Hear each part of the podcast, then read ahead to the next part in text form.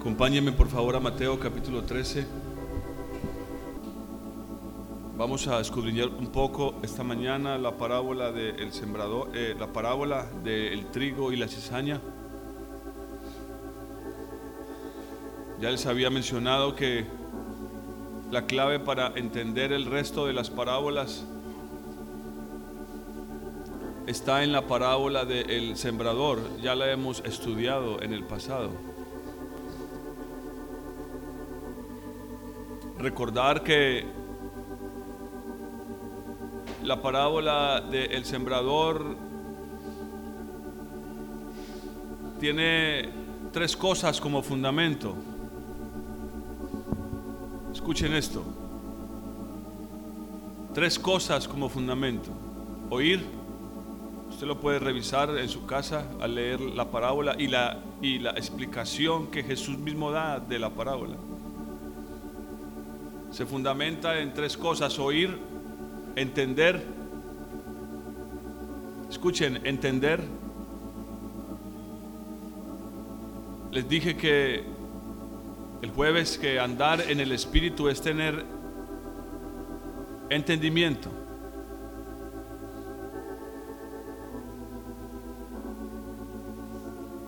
No se puede andar en el, Espíritu si no se tiene entendimiento.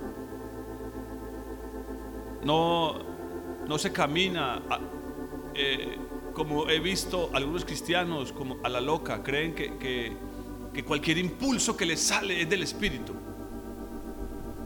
He conocido personas eh, así que creen que cualquier impulso que tienen y cualquier cosa que les viene a la cabeza es el, es el Espíritu. No, eso no funciona de esa manera. El día que funcione de, de esa manera es porque estaremos completamente muertos. Hablo de, de nuestra naturaleza. El día que que estemos completamente muertos a nuestra naturaleza, entonces ese día sí cualquier cosa que brote será su espíritu. De lo contrario tiene que haber una profunda desconfianza con todo lo que sale de nuestro corazón, porque no se les olvide, es lo que nos contamina. No es lo que entra, sino lo que sale. Entonces, la parábola del sembrador establece esos tres parámetros, esos tres fundamentos, oír, entender y el tercero es dar fruto. Dar fruto. Esas tres cosas encierran en sí la complementación del, del camino de todo creyente. El creyente oye, necesita el entendimiento que trae el Espíritu, porque muchos han oído. Y dice la escritura que en este tiempo hay un gran comezón de oír. La gente está curiosa por escuchar. Pero también dice Pablo a Timoteo que se amontonarán maestros conforme a sus propias concupiscencias. Ya saben lo que significa esa palabra concupiscencia. ¿Cuál es? Deseos. Se amontonarán maestros conforme a sus propias concupiscencias. Por eso, esa iglesia donde hay un predicador de paz, poder y prosperidad, de abundancia, de pactos con dinero, de que nada te falte, de que no puedes estar enfermo. Ese tipo de lugares están llenos de personas que tienen el mismo deseo, que están bajo la misma concupiscencia de ese maestro. Por eso se amontonan. Los pájaros que tienen el mismo plumaje se juntan. Si mira los cables de vez en cuando ve paloma con paloma y ve tórtola con tórtola. Usted no ve tórtola con paloma, ni paloma con tórtola, ni gallinazo con el, no sé, el canario al lado. Se juntan por su plumaje.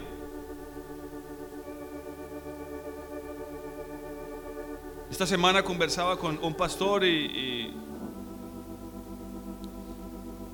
es de La Guajira, creo que me mencionó Uramita. Ni tengo idea en dónde queda, pero sé que queda por allá. Y hablábamos de la iglesia y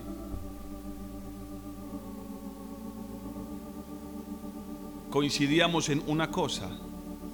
Las personas no quieren oír el mensaje de la cruz. No quieren. Lo único que les interesa es llegar a las iglesias. No hablo de todos, hablo de muchas personas que están haciendo uso del Evangelio como una fuente de ganancia. Muchas personas están llegando a, a las iglesias es solo a buscar una ayuda económica. Y aquí han llegado tantas personas de esas. Algunos hasta se han ido enojados conmigo. Claro que la, iglesia tiene el llamamiento de ayudar a, a los pobres, pero a los que son verdaderamente pobres. Amén. No todos los que piden son pobres. Bueno, aprovecho esta oportunidad para decirles que esa canasta que hay allá no es un adorno precolombino. Tiene como propósito que usted cuando venga traiga alguna cosita, panela, arrocito, aceite, cualquier alimento perecedero que quiera compartir de su mercado para luego compartirlo con alguien pobre. No es una decoración exótica ni nada que se le parezca. La tenemos ahí para ahí en toda la salida y la entrada para que usted la vea y se acuerde que si trae algo nos comprometemos a compartirlo con los pobres, pero con los que verdaderamente son pobres. Según lo que la escritura dice, no según nuestro parecer.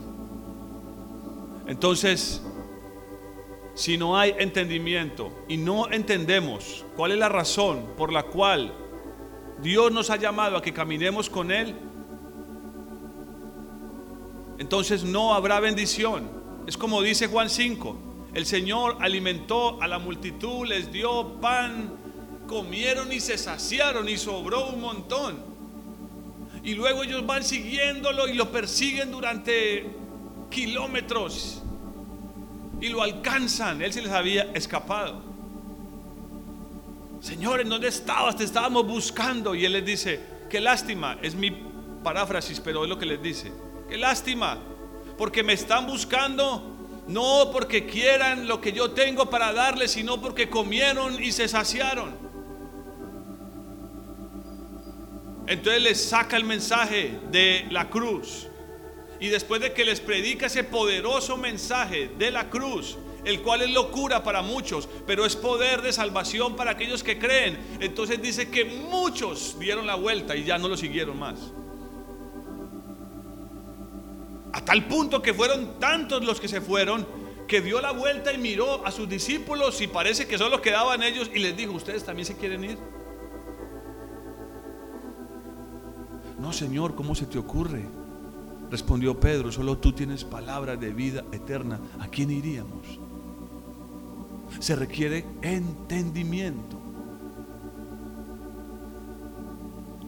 Y luego poder dar fruto de esas tres cosas depende la interpretación y el entendimiento del resto de las parábolas. Vamos a leer la parábola del trigo y la cizaña, Mateo capítulo 13, versículo 24 en adelante. Y les refirió otra parábola diciendo, el reino de los cielos es semejante a un hombre que sembró buena semilla en su campo. Pero mientras dormían los hombres, vino su enemigo y sembró cizaña entre el trigo y se fue. Cuando brotó la hierba y dio fruto, entonces apareció también la cizaña. Fueron entonces los siervos del padre de familia y le dijeron, Señor, ¿no sembraste buena semilla en tu campo? ¿Cómo pues tiene cizaña? Él les dijo, versículo 28, un enemigo ha, ha hecho esto. Y los siervos le dijeron, ¿quieres pues que vayamos y la arranquemos? Y él les dijo, no, no sea que al arrancar la cizaña, arranquéis también con ella el trigo. Dejad crecer juntamente lo uno y lo otro hasta la siega. Y al tiempo de la siega, yo diré a los segadores, recoged primero la cizaña y atadla en manojos para quemarla, pero recoged el trigo en mi granero. Ya creo que hemos tocado esta parábola. De una vez vamos a leer la explicación que el mismo Jesús da de esa parábola, porque habla de un padre de familia, unos siervos, una semilla, un enemigo, una ciega, recolectar la semilla. ¿Qué significa eso? Vayamos al versículo 36 y no demos vueltas. Y como ya hemos visto esto otras veces, hoy voy a tocar otros puntos alternos para que entendamos por qué la comparación con el reino de los cielos. Versículo que les dije. 36. Entonces después de despedir a la gente, la multitud, entró Jesús en la casa se le acercaron sus discípulos y le dijeron, ¿quiénes? Noten que esto tiene que ver con entendimiento.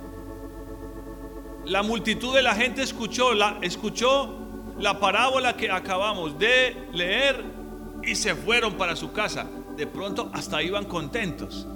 Eh, qué mensaje tan bonito el de ese Señor. Pero no entendieron ni jota. ¿Entienden esa expresión? Ni poquito entendieron. Solo que se fueron ahí tal vez emocionados, impresionados por el denuedo que había en ese carpintero. Pero no entendieron absolutamente nada. Ni siquiera los discípulos que habían estado ahí escuchando el mismo mensaje. Solo hasta que se fue la gente, el común los que no están interesados en el compromiso. Jesús entró en su casa, en su morada. ¿Y quienes entraron con él a esa morada? Sus discípulos. Los que no estaban interesados en ningún compromiso, los que no estaban dispuestos a pagar el precio, los que no estaban dispuestos a abandonar su propia morada, su propia vida, su propia comodidad se fueron. Y con Él, con el Maestro, con Jesús el Salvador, eh, entraron ahí los que sí amaban su presencia, los que habían determinado, cuéstele lo que le cueste ser sus discípulos. Y ya hemos hablado de eso los jueves. La importancia de ser discípulos para que podamos ser libertados de nuestros pecados. La multitud no será libertada de sus pecados. Puede que escuche la predicación, puede que hasta estén expuestos a la unción de Dios, pero esa unción de Dios no hará nada en sus corazones por la sencilla razón de que no son discípulos.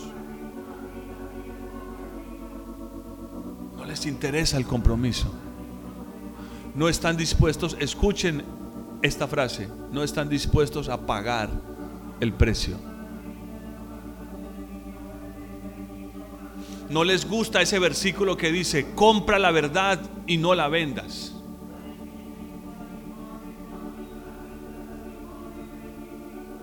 Entraron en la casa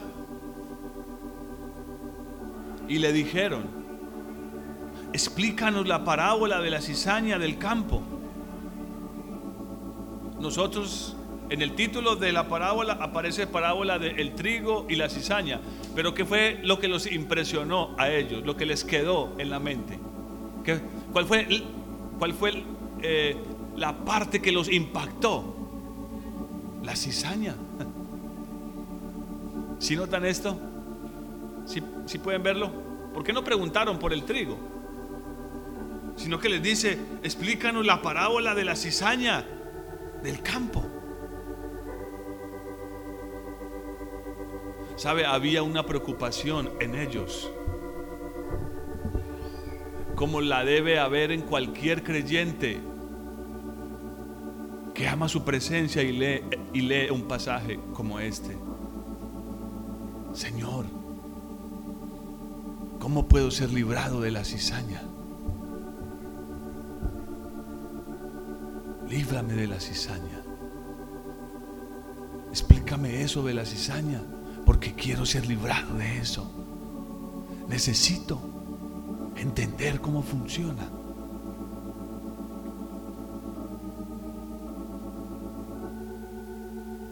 Versículo 37, respondiendo, él les dijo, el Señor. Y les, y les no les explica directamente la cizaña, les explica toda la parábola. El que siembra la buena semilla es el Hijo del Hombre. ¿Quién es ese? Cristo Jesús, Él mismo. El campo es que el mundo. La buena semilla son quienes. ¿Sabe qué es lo que me duele? Que cuando muchos allá afuera intentan interpretar esta parábola, dice que la semilla es cuando usted da. Siembre. Ahora, sí es cierto que hay otros pasajes que hablan de sembrar. Pero cuando usan este para hablar de eso, se convierte en una abominación ante los ojos de Dios. Amén. Porque aquí está diciendo que la semilla son qué cosa? ¿Qué son? Los hijos del reino. ¿Ustedes son hijos del reino? ¿Y por qué hijos del reino? Porque la semilla, que ya veremos qué es la semilla, ha sido puesta adentro de nuestros corazones. ¿Cuál es esa semilla? ¿Mm? No, no, no, no pueden, eh, no, pueden especular. La parábola del sembrador dice cuál es esa semilla. La palabra. La palabra. Esa es la semilla. Pero sigamos leyendo esta parábola. Las semillas son los hijos del reino y las cizañas son los hijos del malo. Según Colosenses, ¿quiénes son los hijos del malo? Hijos de, hijos de desobediencia. Los que tienen la mente entenebrecida, según Efesios. Que andan según sus propios deseos, según su propia concupiscencia, según la voluntad de sus pensamientos. Colosenses explica quiénes son los hijos del malo aquellos sobre quienes opera el espíritu de Satanás. No vamos a ir ahí por el tiempo. La cizaña entonces son los hijos del malo. Versículo 39. El enemigo que la sembró es, es quién? El diablo. La ciega es el fin del mundo. ¿El qué? Y los segadores son los ángeles. De manera que, así como se arranca la cizaña, y ahí les, les responde en parte su pregunta, así como se arranca la cizaña y se quema en el fuego, así será en el fin del mundo. ¿Quién es la cizaña? ¿Quién es la cizaña? ¿Los hijos de quién? ¿Y qué pasará con la cizaña? Hermano, y ese fuego es una figura de juicio. No es que van a ser quemados vivos, aunque es posible. Pero ese fuego es una figura de juicio. Cada vez que en la escritura el pueblo de Dios en el desierto se rebeló, no estoy seguro si cada vez, pero sí muchas veces salió fuego de la presencia de Dios como una señal de juicio para consumir a los impíos, a los pecadores, a los incrédulos. Versículo 41. Enviará el Hijo del Hombre a sus ángeles y recogerán de su reino. ¿De dónde? Esta parte es muy interesante, hermanos, porque esta parte confirma que hoy, hoy ya estamos viviendo en el reino. Amén. Falta un cumplimiento más amplio de Él, pero ya hoy estamos viviendo en ese reino. Por eso es que les vengo predicando esto, porque nos urge conocer los detalles de su reino, para que día a día usted y yo nos examinemos a ver si estamos viviendo conforme a su reino, o si estamos viviendo conforme al reino de Satanás. Por eso es que esto es tan importante y por eso me he tomado meses compartiendo esto. Hablando de la justicia del reino, de cómo es el reino. Justicia, paz y gozo. De que no consiste en palabras. De que el reino de Dios está entre nosotros. De que de que sufre violencia y los que verdaderamente están interesados en ese reino se esfuerzan por obtenerlo, lo arrebatan. Tienen una angustia por participar de él. Continuamente están diciéndole, Señor, vénganos tu reino. Tu forma de vida venga a nosotros. ¿Por qué? Porque está llegando lo que esa parábola dice, el fin del mundo. Estamos acercándonos a ese fin. Al fin de este mundo como lo conocemos, como lo vemos. Las cosas cambiarán radicalmente. Lastimosamente aún para muchos creyentes, el cambio será tan radical que van a quedar sorprendidos. Hasta los mismos creyentes y me incluyo, es posible que seamos sorprendidos por las cosas que Dios establecerá en esta tierra cuando complete su reino.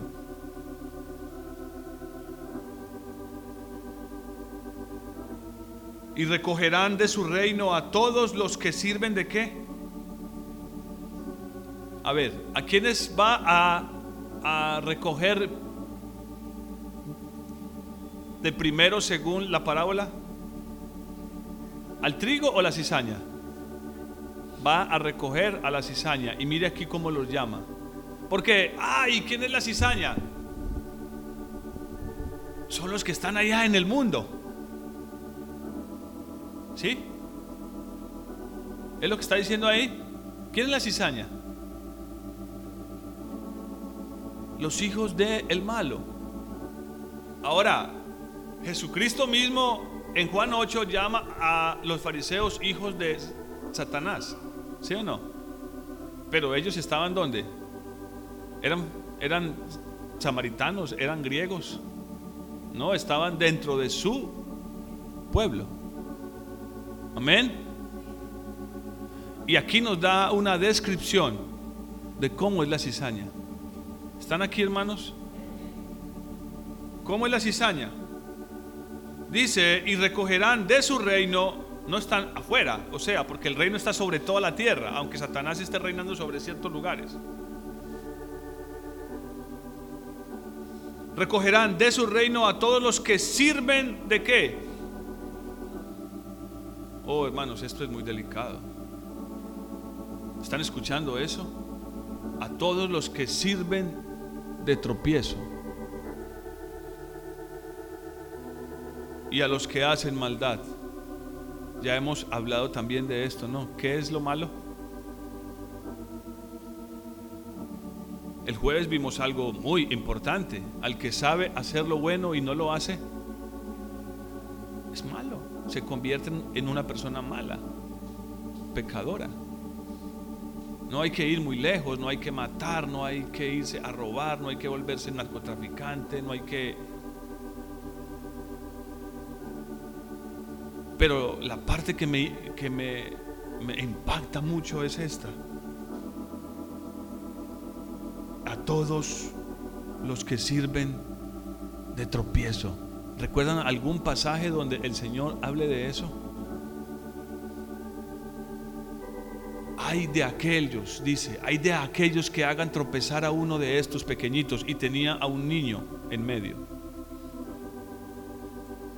Hay de aquel que haga tropezar a uno de estos pequeñitos.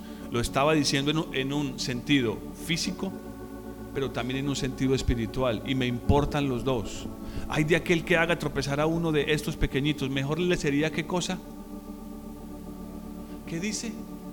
Mejor le sería qué cosa que se atara una piedra de molino en el cuello y se lanzara en el mar.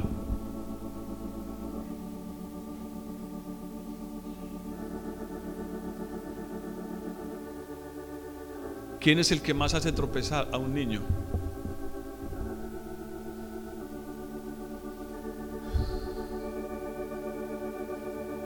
Lamentablemente, hermanos, lamentablemente quienes quienes más hacen tropezar a los niños somos sus padres. ¿Sabían eso? ¿No sabían eso? Somos nosotros los que estamos cerca de ellos. Un padre, una madre, un adulto puede hacer tropezar a su hijo con su ejemplo. No diga mentiras. y le suena el teléfono. No, no, ya voy saliendo, estoy en la puerta y voy saliendo. Y estaba sentado en su cama o no se había bañado. Su hijo lo escuchó diciendo, no, no, ya estoy en la puerta, voy saliendo. Y hace unos minutos le decía a su hijo, no digas mentiras, eso está mal.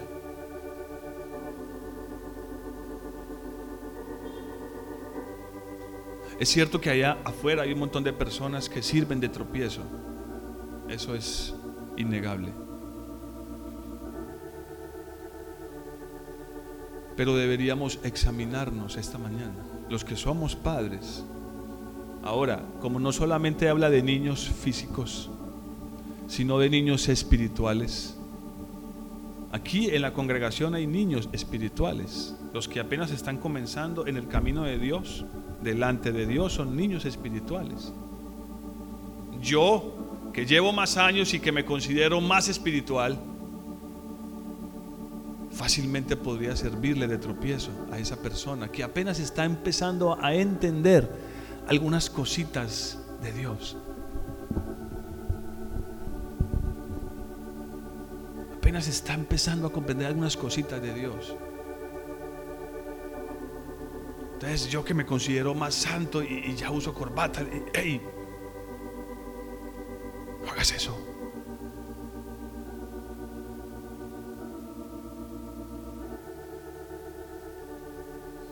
Es tan fácil ser de tropiezo para otros. La escritura dice, es imposible que no vengan tropiezos, pero hay de aquel por quien vengan los tropiezos. Hermanos, eso nos convierte en cizaña. ¿Saben por qué? ¿Por qué el enemigo sembró cizaña en el campo? A ver. ¿Por qué el enemigo sembró cizaña en el campo? Para que, la, para que, para que el trigo no creciera. para que el trigo no creciera. Para que la luz no entrara como debería a, esa, a, ese vástago de, de trigo y pudiera crecer. Entonces el enemigo sembró cizaña para que ese trigo no pudiera crecer como era. Se quedara tal vez enano o simplemente se marchitara.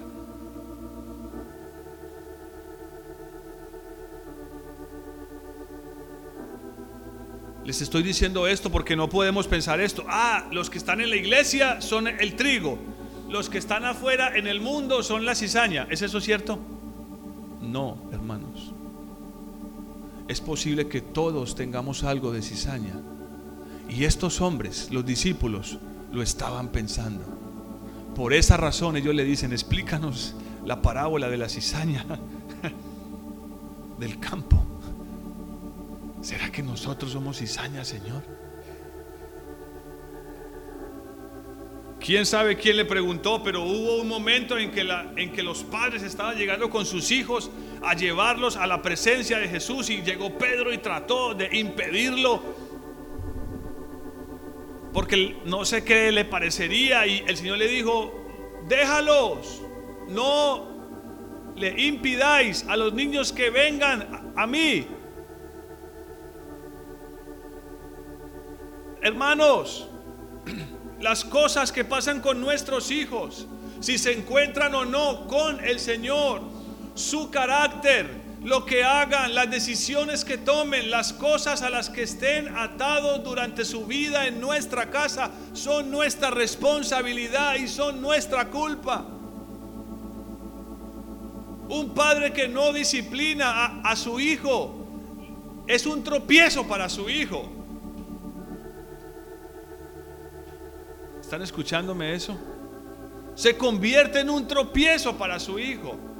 Lo ve teniendo una mala actitud, lo ve comportándose mal, lo ve haciendo lo incorrecto y se tapa los ojos y los oídos y de pronto cuando ya no tiene más paciencia le pega un grito y, ya. Y si de pronto se le sacó la piedra como era, entonces va y coge la vara y ahí sí lo disciplina, pero ya está lleno de ira y esa disciplina tendrá muy poco fruto.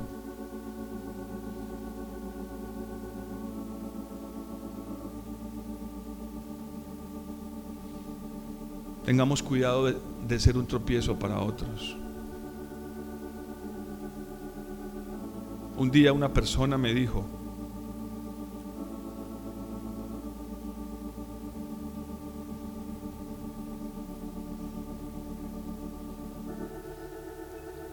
que tuviera mucho cuidado, un hombre sabio, que tuviera mucho cuidado de saber cuándo y cómo corregir a otra persona. Y me explicó por qué razón, me contó unas historias y me dijo, porque la forma en que lo hagas y el momento en que lo hagas puede determinar que esa persona tenga le sucedan dos cosas en su corazón. Una, que se forme una mala imagen de Dios. Y otra, la forma en que lo hagas y el momento en que lo hagas puede determinar que esa persona siga o no caminando con el Señor.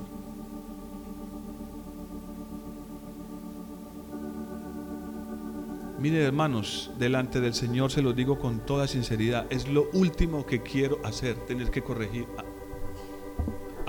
a alguien en la congregación. Es lo último que deseo.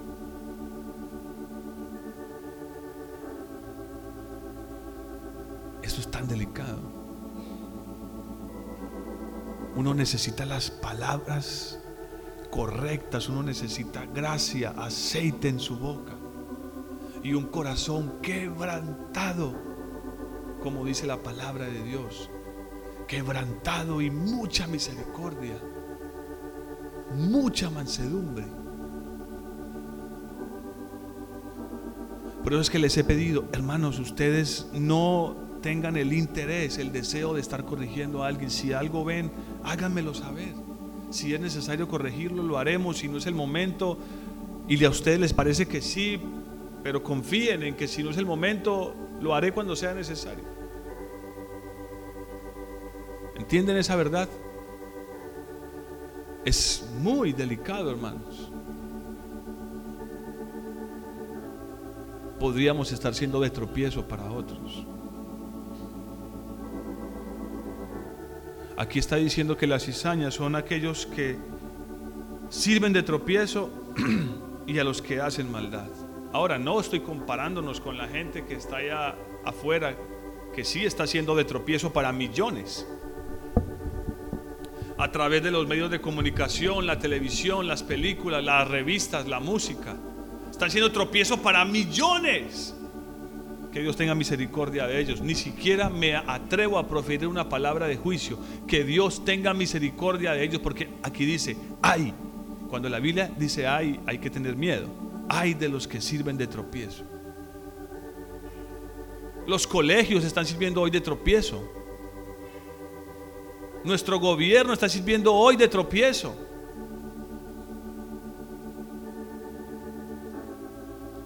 Pero no pensemos solo en eso, examinémonos nosotros mismos.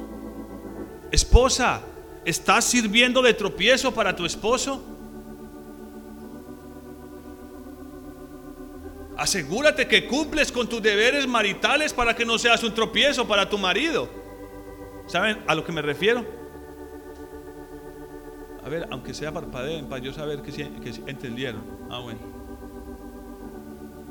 Esposos, cumplan con sus deberes maritales. No sea que sean de tropiezo para sus esposas. Ámenlas. No sea que sean de tropiezo para sus esposas.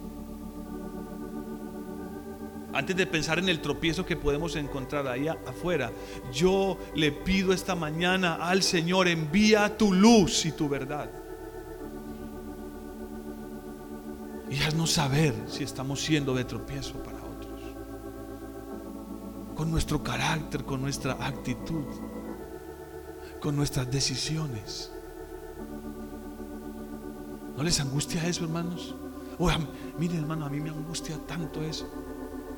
Porque tengo hijos y están aquí sentados. Ellos me conocen, conocen mis debilidades.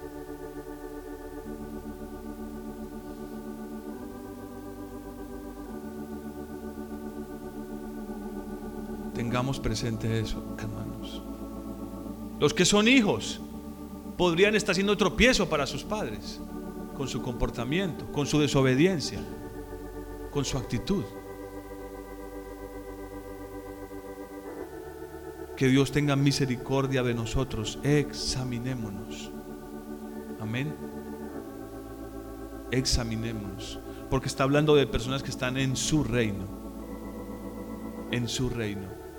Donde haya un grupo de justos, ahí se meterá una cizaña. Por eso es que los anticristos salen de adentro de la iglesia. Juan dice, eran no eran de nosotros, estaban ahí entre nosotros, pero no eran de nosotros, por eso salieron y se convirtieron en anticristos.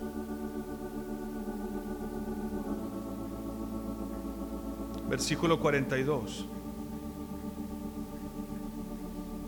Y los echarán en el horno de fuego, y allí será el lloro y el crujir de dientes.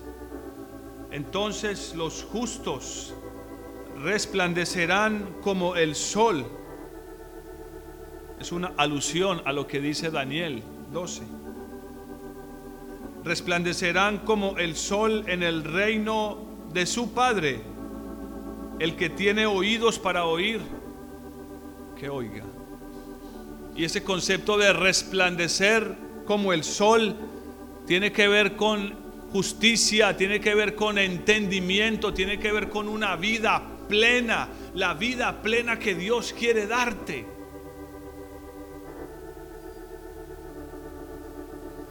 Ahora vamos a mirar algunos detalles que son importantes en cuanto a esto. Según esta parábola, el Señor está esperando una cosa. ¿Por qué le dice el Señor a sus siervos que no arranquen la cizaña? A ver estaban aquí o ya encontraron la forma de dormir con los ojos abiertos. No, eso no. Porque se corría el riesgo de que si se arrancaba la cizaña, también se pudiera arrancar al mismo tiempo el trigo. Y eso quiere decir dos cosas. La primera es que cuando están creciendo, el trigo no es diferente de la cizaña, son idénticos. Es muy difícil, muy difícil distinguirlos. Por eso, hermanos, en todas las iglesias he conocido hermanos difíciles. Y siempre he tenido mucho cuidado en decir, este sí, este no. Yo creo que les conté esto. Hace muchos años, en otra iglesia en donde estuve, habían dos jóvenes, hermanos. Y uno aparentemente era más espiritual que el otro. Uno parecía trigo y otro cizaña. Aún su propia familia tenía preferencia por uno y no por el otro. Fulanito, ah, tan precioso. Este, mmm, como tibio, muy carnal, él no quería comprometerse con las cosas de Dios. Y, y créanme, hubo un momento en que esas palabras contaminaron mi mente, mi corazón y mi visión hacia estos dos hombres. Y una noche el Señor me llamó la atención hacia eso. Estaba yo leyendo el pasaje de Samuel, donde Samuel llega a la casa de David y le ponen a todos los hermanos de David y sale el primero acuerpado, alto. Samuel lo mira y dice, este es el ungido de Jehová. El Señor le dice, mm, mm, ese no es. Ese no es. No mires la apariencia porque yo no miro eso. Yo miro el corazón.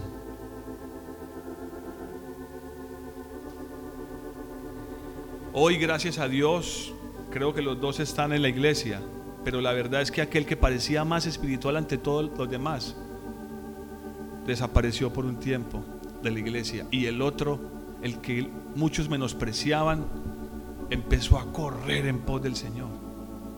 Hoy tiene una familia preciosa y se convirtió en uno de los fundamentos de esa congregación.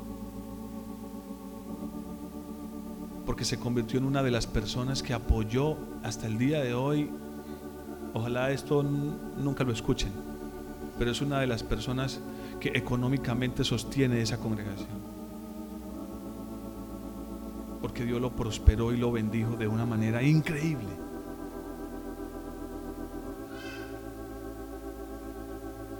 Jamás nos dejemos llevar por lo que ven nuestros ojos. De los doce discípulos, ¿cuál creen que era el más difícil? Pedro era cosa seria. Los hijos del trueno eran una cosa seria. Los hijos de Zebedeo le llamaban los hijos del trueno. Señor, ¿quieres que clamemos que caiga fuego del cielo? Tranquilos, tranquilos. Ustedes no saben de qué espíritu son.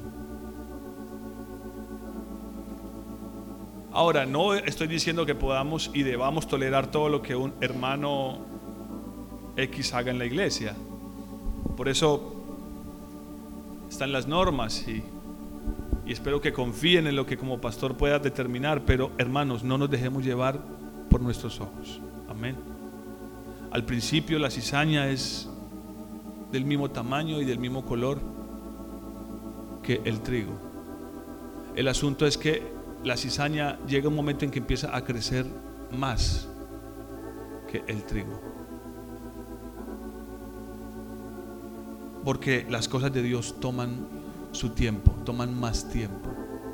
Por eso los impíos crecen más rápido, prosperan más rápido. Y el justo está ahí mirando de abajo y diciendo, este como va como cohete y yo aquí todavía atrancado sin poder avanzar. Hay dos razones por las cuales el Señor no permite que sus siervos arranquen la cizaña cuando ha sido sembrada. Una es esa, porque es muy fácil confundir el trigo con la cizaña. Ahora, si por alguna razón yo sé que hay cizaña en mi vida, tengo que llevarla a dónde? ¿Cuál es la solución para, la, para, para esa cizaña? El fuego lo que pasa es que hoy mismo podemos entrar en la presencia de Dios, quien es fuego consumidor, y decirle, Señor, mírame. Mira, por ejemplo, esta actitud en mi vida es una cizaña para otros. Consúmela, Señor con el fuego de tu presencia purifícame. Porque si hoy nos acercamos a, la presencia de Dios, a nuestro Dios que es como fuego consumidor, no seremos consumidos, seremos purificados.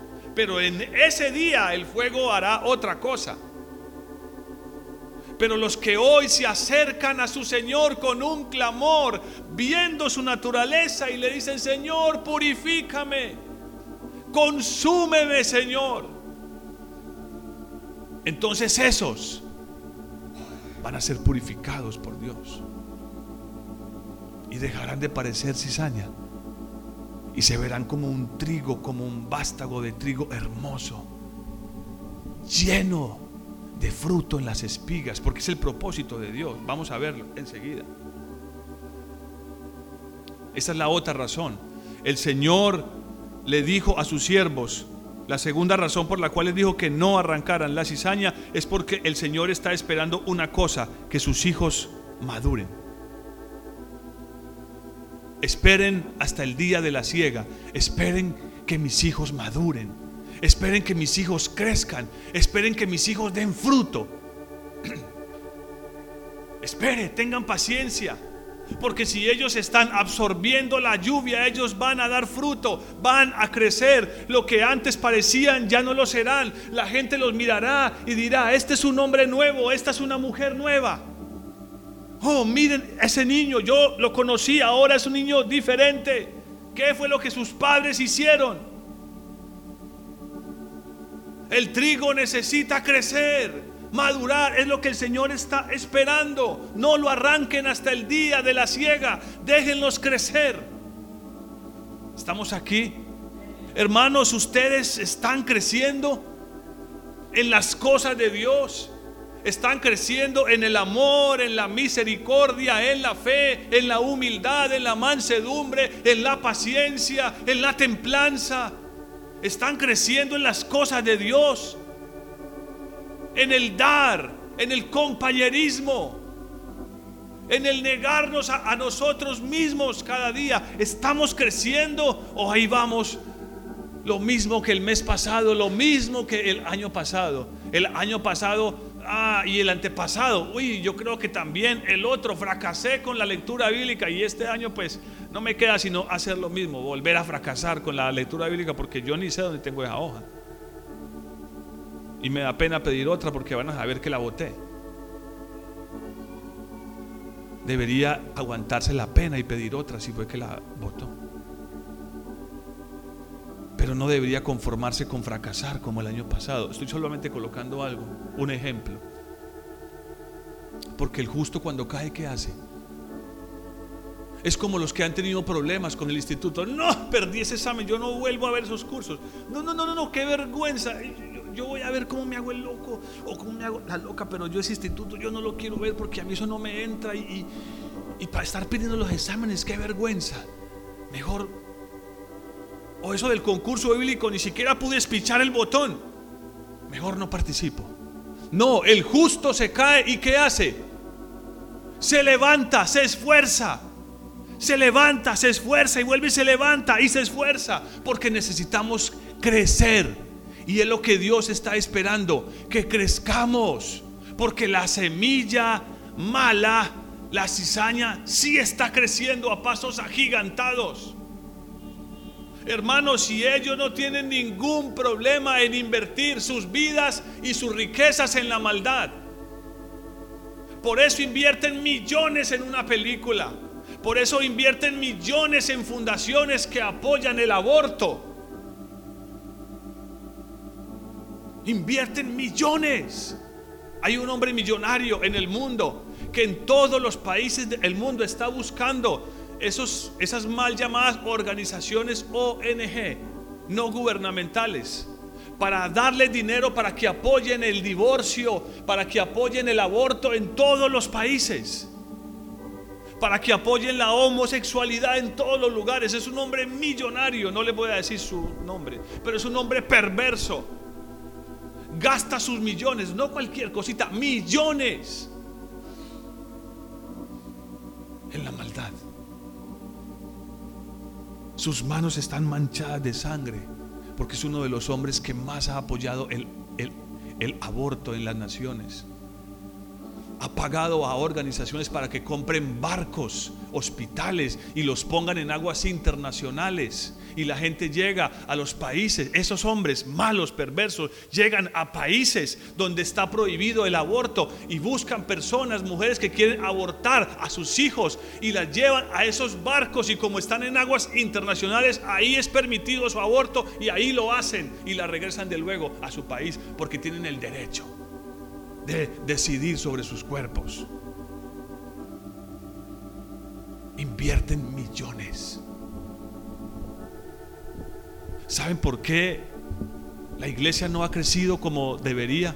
Porque no estamos interesados en invertir en el reino. La gente sí está interesada en invertir en negocios, en algo que les produzca. No importa si fracasan y se quiebran. Hoy es el día de invertir en el reino. Los malos están creciendo más rápido que los justos porque invierten en su maldad.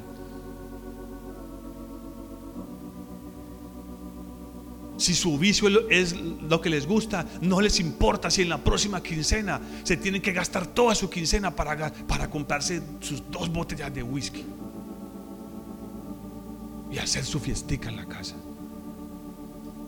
No les importa si sus hijos no tienen buena ropa o no están bien cuidados, pero van a invertir en el equipo de sonido y en el parlantón que necesitan, porque ahí tienen que invertir, eso es lo que les gusta. Yo te pregunto esta mañana, ¿tú sientes que estás invirtiendo en el reino? Yo doy gracias a Dios por las personas que con libertad diezman y ofrendan, porque mire, esta amplitud es gracias a esas personas. No he sido yo. Ha sido Dios a través de los corazones dispuestos a decir, yo quiero sembrar en el reino.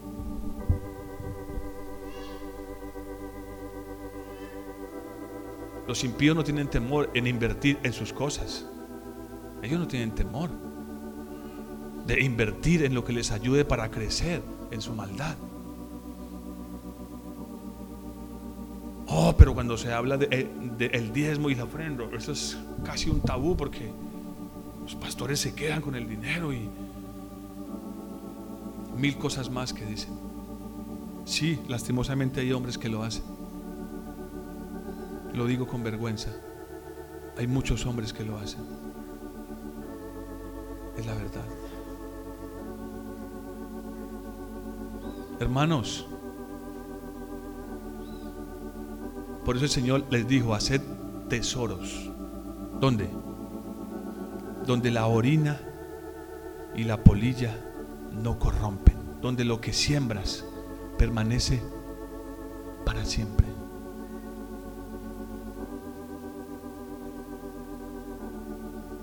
Los impíos hacen lo que sea necesario para crecer.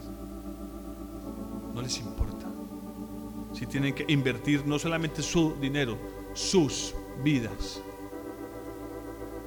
Marcos capítulo 4, rápidamente.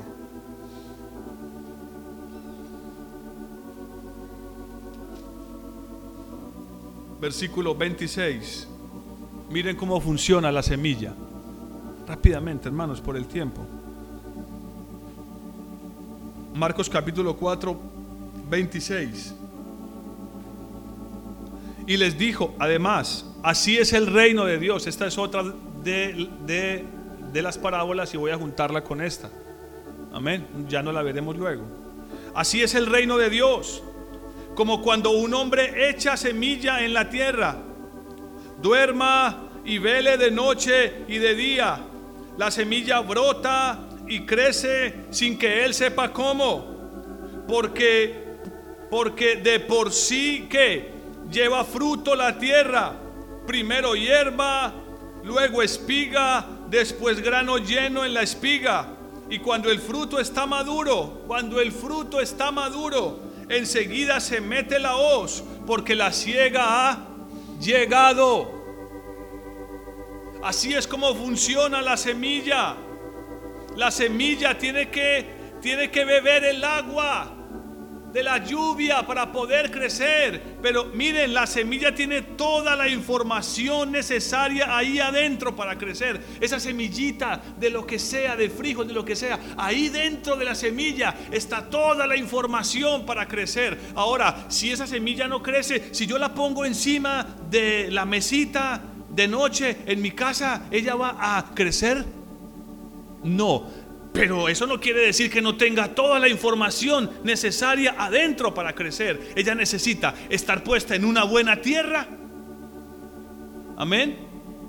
Eh, que es el énfasis de la parábola del sembrador. Hay cuatro tipos de tierra y la última es la buena tierra. Y que esa semilla le sea echada el agüita. una buena tierra y que beba el agua, que la beba. ¿Cómo es nuestra tierra? Está bebiendo la lluvia. Hebreos capítulo 6 dice,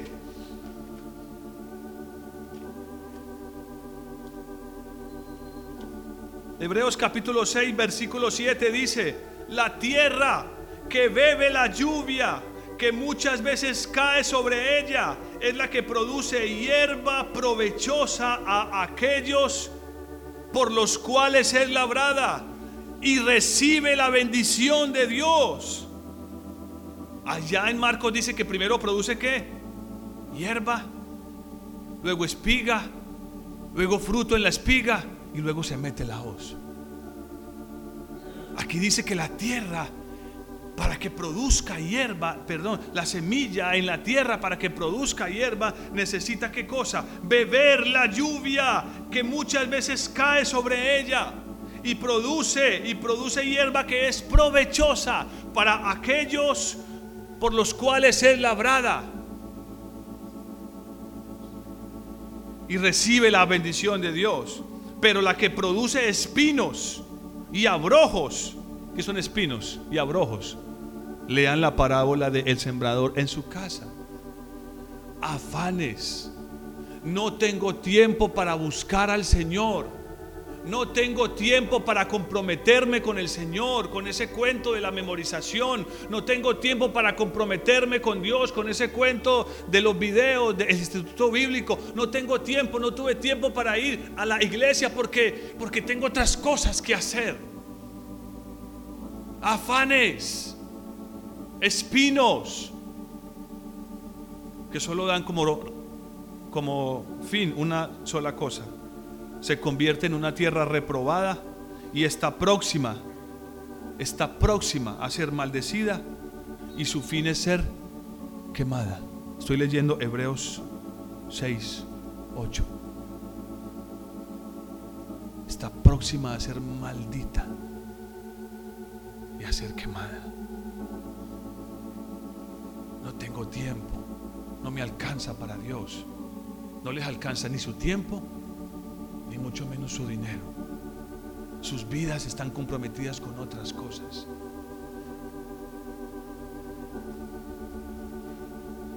Estamos bebiendo la lluvia, hermanos. ¿Qué es la lluvia?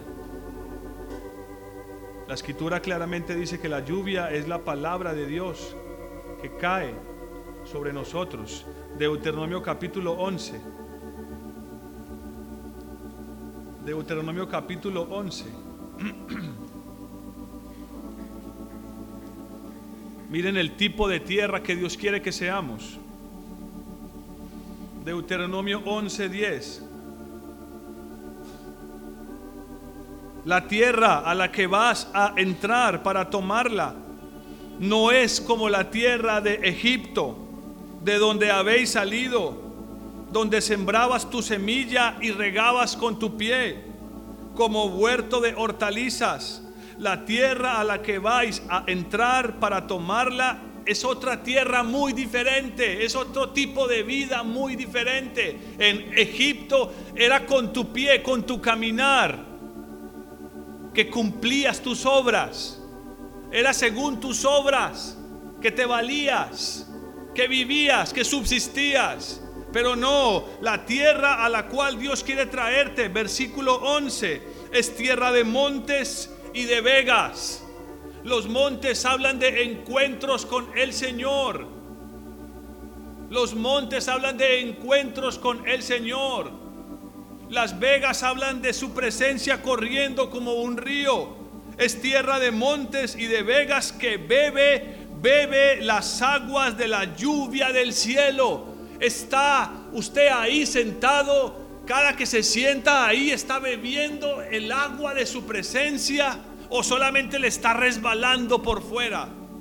Y cuando sale se le olvidó el mensaje en la tarde, ya ni, ya ni recuerda qué fue lo que el pastor les dijo. El tipo de tierra que Dios quiere que seamos es una que bebe la lluvia que viene del cielo. Una tierra, escuchen esto, de la que cuida Jehová tu Dios. Como dice Hebreo, recibe bendición de Dios. Porque ninguno que se dé para Dios será desamparado por Dios. Eso lo tengo muy. Si no lo tuviera claro, no estaría trabajando como pastor. Yo, yo estaría haciendo otra cosa. Pero me fue impuesta esta tarea. Y creo con todo mi corazón que cuando una vida, una persona, y ojo con esto, compromete su vida al Señor, y cuando digo compromete no hablo de pararse aquí, sino de entregar su vida al Señor con todo su corazón, en donde esté. Y ya voy a mostrarles por qué eso es importante. Porque, porque algunos dicen, no, no, es que para mí es tan difícil crecer porque estoy, estoy, estoy rodeado de tanta maldad. ¿Cómo voy a, eh, eh, es tan difícil para mí crecer en medio de mi trabajo.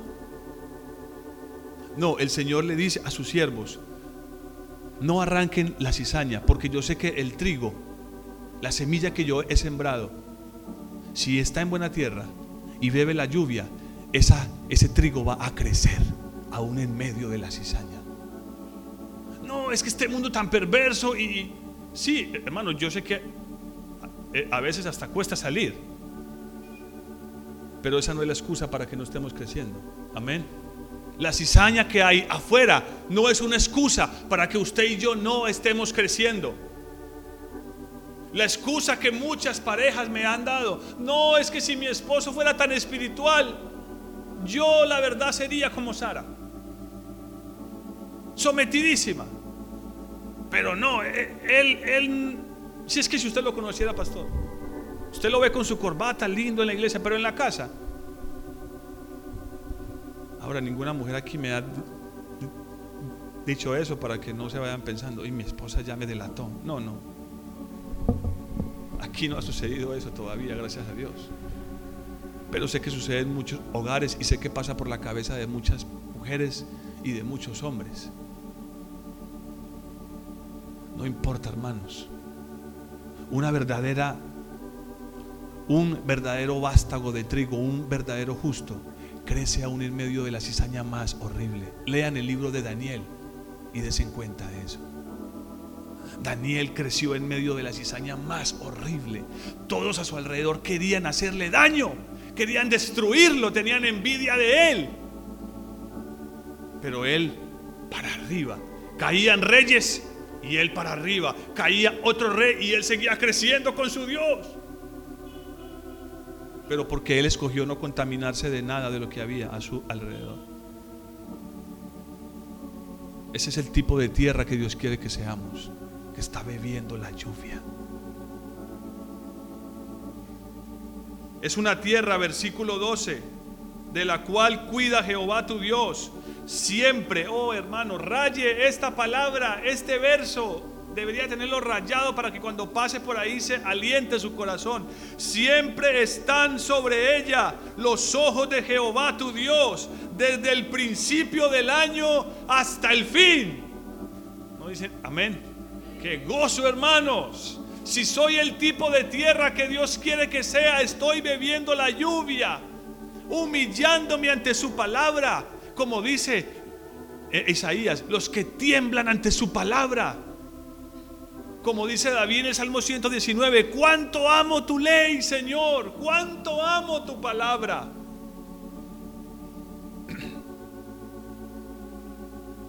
Pero es que eso de memorizarla y, no, hermano, yo no sirvo para eso. Son excusas. ¿Son qué? Excusas. Porque sencillamente no quiero comprometerme. Todavía quiero tener por lo menos el control de una partecita de mi vida. Es que entregárselo todo al Señor y entonces ¿qué va a ser de mí? ¿Es todo o es nada? Con Dios no hay términos medios. Lo que queda en la mitad, según Apocalipsis, es, es, es lo tibio. ¿Y qué pasa con los tibios? ¿Qué pasa con los tibios? Son vomitados de su boca al colmo, al colmo. Él dice mejor que sean fríos. Pero eso de que quieran conservar un pedacito y las cosas del Señor, y sí, yo quiero estar ahí, pero todavía tengo tantas cosas por cumplir y mis sueños. Me gusta este versículo. Siempre están sobre ella los ojos de Jehová tu Dios desde el principio del año hasta el fin. Oh, hermanos, qué garantía. Hermanos, qué Dios le ofrece a quienes lo buscan una garantía como esta. Es una promesa gloriosa, maravillosa. Esta es la tierra que Dios quiere que tengamos. Es la tierra que Dios quiere que vivamos. Y hablando de esa lluvia, versículo 18, voy a saltarme hasta aquí. Hablando de esa lluvia que tenemos que beber, Él nos explica cuál es esa lluvia. Versículo 18 dice, por tanto pondréis estas mis palabras en vuestro corazón, su lluvia, y en vuestra alma las ataréis como señal en vuestra mano y serán como insignias entre vuestros ojos las ataréis en vuestras obras, en todo lo que hagáis. Mi palabra debe estar involucrada en toda visión que tengas, la manera como veas las cosas. Mi palabra tiene que estar influenciándote, influenciándote, influenciándote. Haciendo que tome la decisión correcta, que mires con la visión correcta. Y las enseñaréis a quienes? A vuestros hijos hablando de ellas cuando te sientes en tu casa, cuando andes por el camino, cuando te acuestes y cuando te levantes. Las escribirás en los postes de tu casa y en tus puertas, para que sean vuestros días y los días que Jehová juró a vuestros padres que les había de dar, como los días de los cielos sobre la tierra. Oh, pero qué compromiso como padre tener que hacer eso. Mejor si los entretengo un rato con una peliculita para que no me molesten y me dejen descansar.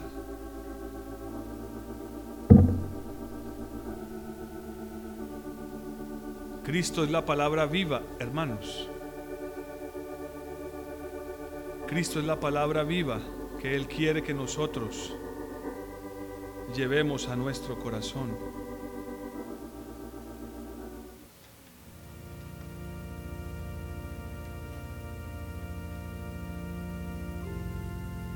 El libro del profeta Ageo, dice en el capítulo 1,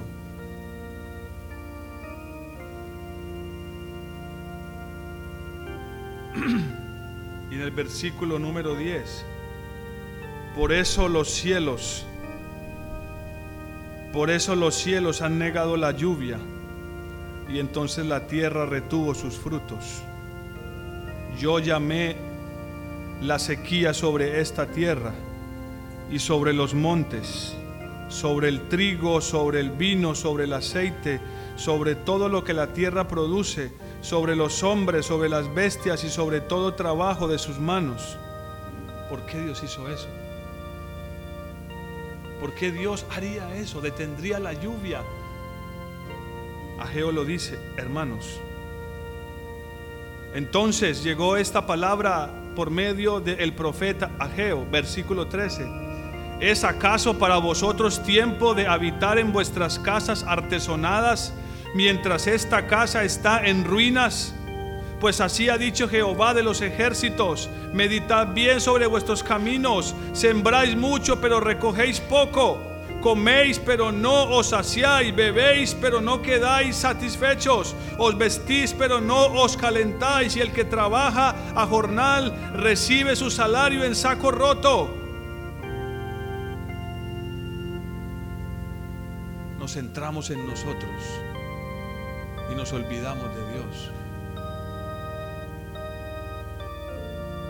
Nos centramos en nosotros y nos olvidamos de Dios. Como muchas personas, muy preocupadas por su apariencia física. Dietas, el gimnasio y una cremita, otra cosita, pero su apariencia interna, su vida interior, totalmente vacía. sin vida. Sembráis mucho, pero recogéis poco. En otras cosas, porque el mismo profeta lo dice, lo estáis haciendo a vuestra manera. Y porque en vez de estar preocupados en hacer que el reino de Dios crezca, se han centrado en que sus propias vidas crezcan, buscando el beneficio individual. Es como decía un hombre de Dios, no hay palabra más, perdón, no hay persona más sola en este mundo que aquel que solo piensa en sí mismo. No hay persona más desamparada en este mundo que aquel que solo piensa en sí mismo. Hermanos, este mensaje y mucho más de, de lo que tenía ahí que no voy a dar por el tiempo, es un llamado a que tenemos que crecer. No, si yo no estuviera pasando por la aflicción que estoy pasando, tal vez podría crecer un poquito más. Verdadero justo crece en cualquier lugar, porque es una buena tierra, tiene un buen corazón y la semilla que está ahí está bebiendo la lluvia de su presencia. Póngase de pie. Digámosle esta mañana, donde tú me pongas, ahí floreceré. Yo sé que está redimiéndome, Señor. Ahí donde me plantes, ahí quiero florecer.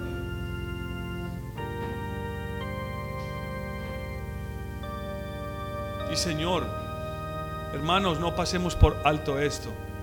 Si usted siente que está haciendo tropiezo para otra persona en su casa, tal vez en su trabajo. Usted necesita humillarse y pedirle perdón al Señor. Y si está haciendo tropiezo a alguno de su familia y se encuentra aquí esta mañana, también debería pedirle perdón a esa persona. Cierren sus ojos, hermano. Yo anhelo que el Espíritu de Dios pueda convencernos de todo mal y de todo pecado.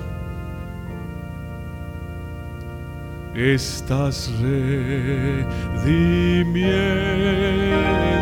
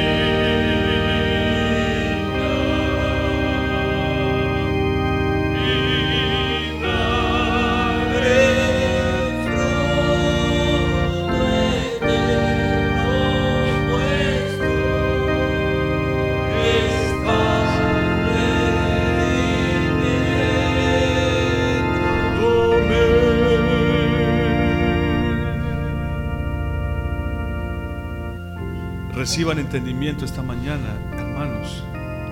De hecho, la aflicción es el mejor terreno para crecer. La palabra dice que la aflicción purifica el corazón. Cuando somos probados, es como si estuviéramos siendo podados, como dice Juan 15. Y la planta es podada para que luego, días después, dé fruto más abundante. Sus flores son más hermosas, más grandes, su fruto es mejor. Y si tú sientes que Dios está podándote, que estás pasando por dificultades, por pruebas, por angustia, levanta tus manos y dile, Señor, gracias. Abre tu corazón y bebe la lluvia que viene del cielo. Y dile, gracias, Señor porque no quieres que yo me quede pequeño, enano. Quieres que yo crezca, quieres que te dé fruto, Señor. Derrama la lluvia esta mañana sobre tu tierra, Señor. Y haz que la semilla produzca al 30, al 60, al 100 por uno. Principalmente en nuestro carácter, nuestra vida interior, Señor.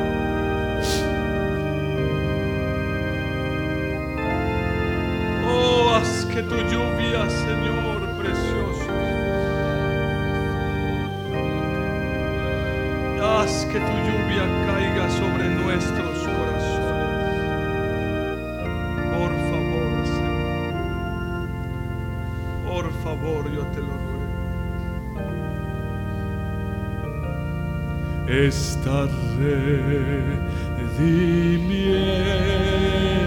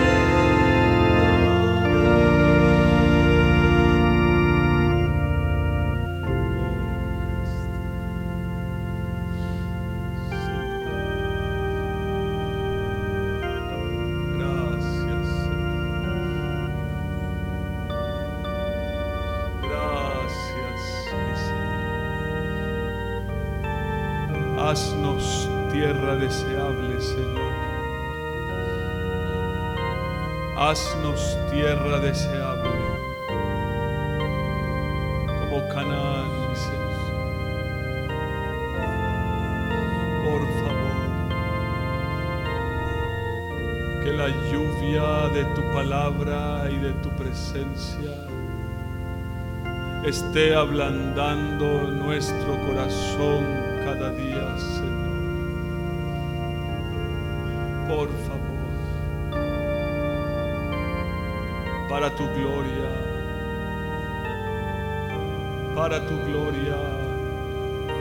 Aquí están tus hijos los hijos del reino, tus ovejas. Tú conoces sus vidas. Tú conoces sus luchas, sus pruebas. Derrama gracia sobre cada padre, sobre cada madre, para que sean un ejemplo para sus hijos, para que sean un ejemplo para sus hijos. Derrama gracia sobre los hijos para que se sometan, Señor. Abre sus oídos para que aprendan a escuchar, Señor. Tómalos para tu reino, Señor, porque no los diste, pero te pertenecen a ti, mi Señor. Y danos la gracia para educarlos conforme a tu reino, Señor. Gracias te doy, mi Señor. Gracias porque esta parábola demuestra tu gran amor, tu paciencia. Nos estás dando tiempo para crecer, mi Señor. Aunque el tiempo se ha acortado y se agota porque mira a los malos afuera cómo crecen, cómo están creciendo, invirtiendo sus vidas y lo que tienen cada vez más en su maldad. Eso quiere decir que queda poco tiempo, Señor, y que necesitamos correr hacia ti con fuerza, con determinación y compromiso para que podamos crecer, Señor. Ayúdanos, abre nuestros ojos, toca nuestros corazones y atráenos a